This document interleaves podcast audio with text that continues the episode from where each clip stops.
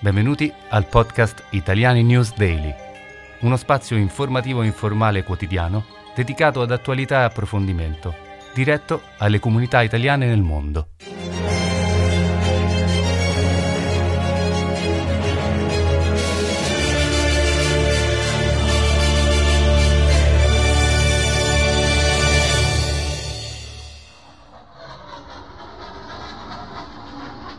Un buongiorno da Omar Sharif. Oggi 25 febbraio 2022 vi raccontiamo la rassegna stampa nazionale ed estera. Un saluto a Paolo Cocuroccia, il direttore di Italiani News, a Francesca Giardiello e a tutta la redazione. Una forte esplosione questa mattina all'alba ha svegliato gli abitanti di Kiev, in Ucraina. Dai vertici militari un invito a tutti i cittadini maschi ad arruolarsi alle forze di resistenza e a non lasciare il paese. Ieri, in maglietta e barba sfatta, il presidente Zelensky parla alla nazione, inviando anche un messaggio agli amici russi che invita a protestare contro questa guerra. Chiede poi aiuto a tutti i leader occidentali, compreso ad Erdogan, chiedendo alla Turchia di chiudere la rotta del Mar Nero limitando il passaggio delle navi russe nello stretto dei Dardanelli. L'America prepara una serie di sanzioni aspre contro il Cremlino, che intanto continua però a difendere le sue posizioni. Putin ieri ha ripetuto che le mosse militari russe sono l'unico modo per scongiurare una guerra globale. Dall'Oriente Taiwan si allinea alle posizioni della Nato, crolla il dollaro, ma in salita le quotazioni asiatiche, in salita allora Corea, Giappone e India e anche Cina, che ieri ha annunciato un sostenimento di 290 milioni di yuan all'economia del paese. Inviato a Kiev, Battistini sul Corriere ci racconta la situazione dei reporter, in difficoltà perché stanno chiudendo gli alberghi e per ora si rifugiano nei garage sotterranei della città. Denunce confermate anche da Francesca Mannocchi nel Donbass, inviata per il giornale La Stampa. Intanto parla il generale Petreus, che diresse le operazioni americane in Iraq. Ora a capo della CIA, per lui se la resistenza del popolo ucraino fosse decisa, l'esercito russo non riuscirebbe a avere la meglio, anche nella sua condizione di schiacciante superiorità numerica. La forza di resistenza sarebbe facilitata dalla conoscenza del territorio. Si spera quindi nella reazione dei cittadini, in quanto, ci ricorda di Feo su Repubblica, la rete di comando dell'esercito ucraino è stata abbattuta e i russi sono ora padroni del cielo. Colpisce il commento di Slavoj Žižek, filosofo sloveno, professore all'Università di Lubiana, soprannominato anche filosofo punk. Definisce la politica di Putin come anti-leninista. Il presidente russo non sarebbe infatti affatto socialista, e non starebbe cercando di rifondare l'Unione Sovietica, ma si starebbe rifacendo ad un atteggiamento nazionalista e imperialista tipico da zar. A capo di una pericolosa guerra ibrida costante, che spaccia invasioni per missioni di pace e sostituendo una guerra fredda ad una pace calda. L'articolo continua sul tema dello stupro di una nazione, ricordando come Putin a proposito degli accordi di Minsk poco graditi al governo di Kiev, aveva in una conferenza stampa del 7 febbraio usato l'espressione ci devi stare bella, con una chiara citazione ad una canzone di un gruppo punk sovietico, famosa per il suo testo provocatorio che trattava il tema dello stupro. Una citazione che ovviamente non ha fatto piacere agli ucraini. Sia Maria Lungo sul Sole che Lenzi sul Fatto Quotidiano ci informano sulle sanzioni dell'Occidente alla Russia, un paese che però si starebbe da anni preparando a questa evenienza, con elevate risorse di scorta, un debito basso e alti incassi. Il messaggero ritorna allora sul tema delle sanzioni boomerang, trattando il tema dei rincari nel carrello della spesa, ma anche dei costi della benzina e delle bollette. Sul sito del Corriere ieri allora un'intervista a Divella dell'omonima marca di pasta, che denuncia navi cariche di grano tenero e di altri cereali bloccate nel Mar Nero. Oh, Un problema che riguarda anche il foraggio degli animali che proviene in larga parte dall'Ucraina, un tempo infatti detta il granaio d'Europa. Gad Lerner, sempre dal Fatto Quotidiano, oggi spende parole in onore delle badanti ucraine. Domani è annunciata a Roma manifestazione per la pace della rete italiana Pace e Disarmo.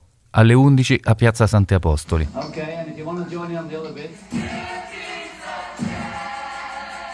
Dal deep web paura per i cyberattacchi scaturiti dal conflitto in Ucraina. Si è acceso un dibattito sul rischio crollo dei bitcoin. C'è chi si sta affrettando a vendere. Si sta prospettando forse la prima crisi criptofinanziaria. Sempre da internet sorprende la velocità con cui le immagini della guerra si diffondono.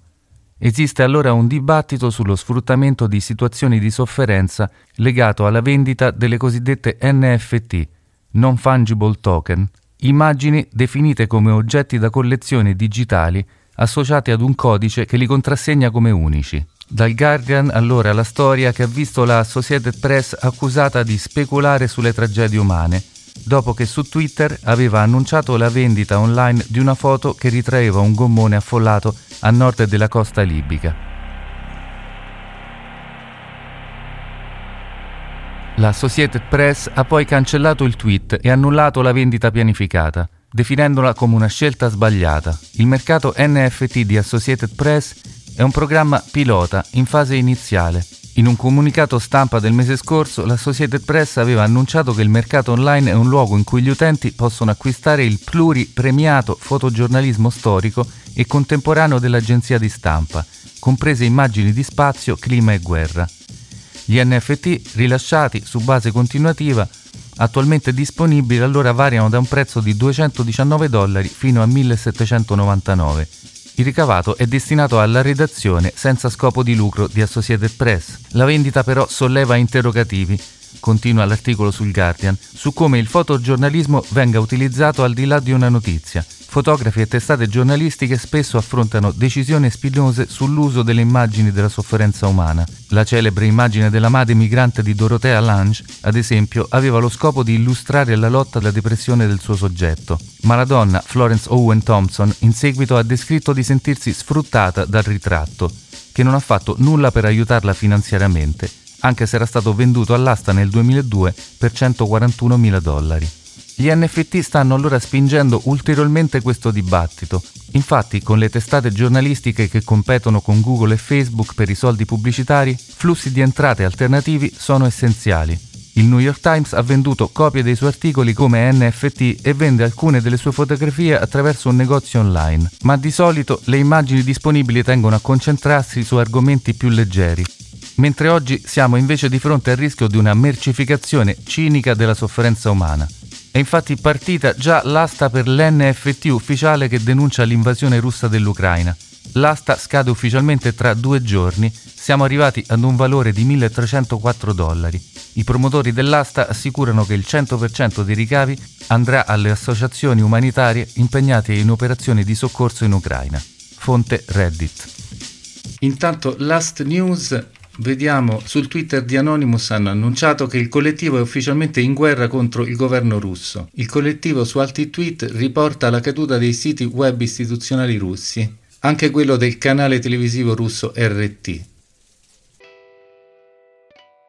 Segue un appello all'hashtag non allineati, direttamente dal direttore di Italiani News Paolo Cocuroccia. Ce lo spiega questa mattina in un accorato intervento telefonico.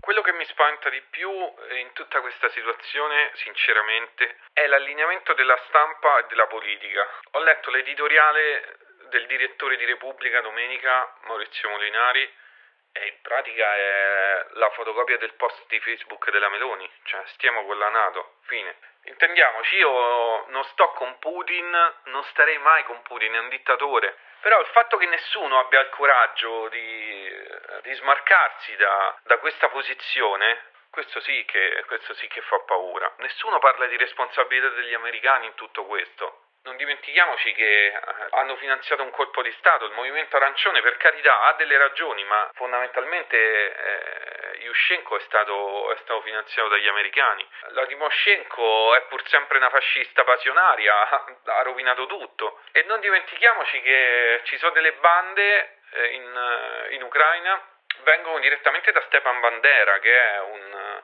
è un nazista ucraino, hanno fatto pulizia etnica, eh, maltrattano i russi, sono razzisti, sono pericolosi. questo è un dato di fatto. Eravamo già in guerra da un po' e forse non ce ne siamo accorti, questo è il punto. Eh, io non ci sto, il mondo non è più a blocchi per fortuna, io scelgo di non allinearmi né con Putin né con Biden, eh, che giocano sempre a risico a casa degli altri. Abbiamo studiato la Corea, ci ha fatto schifo quello che è accaduto in Corea, ci ha fatto schifo quello che, quello che è accaduto in Vietnam, eh, ci ha fatto schifo quello che è accaduto in Afghanistan e che ha portato dei danni anche eh, che ci portiamo dietro anche adesso. La soluzione eh, semmai è nel multilateralismo, quindi lanciamo l'hashtag non allineati. La pagina di cultura di Italiani News. A cura di Francesca Giardiello. Fra le varie attività di Dubai Expo 2020 troviamo anche un laboratorio del futuro per ridisegnare le mense scolastiche, in un'ottica però sempre più orientata verso la sostenibilità. Questo è il senso di Food for Planet, progetto comprensivo di tre giorni, dal 23 al 25 febbraio, che vede il Padiglione Italia in collaborazione con il Ministero dell'Istituzione, protagonista quindi della settimana dedicata ad agricoltura e cibo. Come spiega il Padiglione in una nota, nel corso del laboratorio 20 studenti e studentesse internazionali divisi in 5 squadre in rappresentanza di ben 10 scuole e 5 nazionalità sono chiamati a immaginare le mense scolastiche del futuro, con luoghi ideali per migliorare la nutrizione, L'Italia è rappresentata da 10 studentesse e studenti provenienti da Toscana, Lazio, Marche e Sicilia. I partecipanti si confronteranno su come rendere le mense scolastiche un servizio accessibile, inclusivo e sostenibile. E in questo caso saranno anche aiutati da chef pluristellati come Nico Romito. Ogni squadra racconterà le principali caratteristiche dell'idea ottenuta attraverso una presentazione finale del 25 febbraio. Oggi parleremo di Mostrorum Storia, edizione illustrata di Ulisse Aldovrandi, curato da Lorenzo Peca, a cura di Mosca Bianca Edizioni. Venuta alla luce per la prima volta nel 1642, la Mostrorum Storia è forse l'opera più sorprendente di Ulisse Aldovrandi, un trattato universale sui mostri e i prodigi della natura. Dopo un'ampia introduzione sull'essere umano e le sue curiosità, si apre un'approfondita indagine sul concetto di mostro, sulla varietà di creature mostruose e sulle cause naturali e innaturali delle loro origini. Segue una vasta rassegna di singoli mostri raffigurati in dettagliate xilografie. Dalle creature mitologiche a incredibili casi di malformazioni, passando per ogni tipo di ibrido e di aberrazione. Il tutto raccontato con rigore espositivo, ma anche con i frequenti richiami al sovrannaturale e alla demonologia tipici dell'epoca.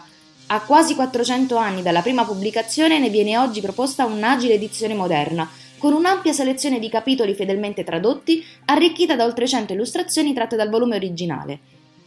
Insomma, si tratta di un piccolo gioiello di 320 pagine, rilegato, in cui si vede un perfetto connubio fra spiegazione, fantasia e schede, quindi l'occhio viene appagato tanto quanto la lettura, perfetto per tutti coloro che adorano la parte fantasy, ma anche un pochino quella parte curiosa, quella dei creepypasta, ecco.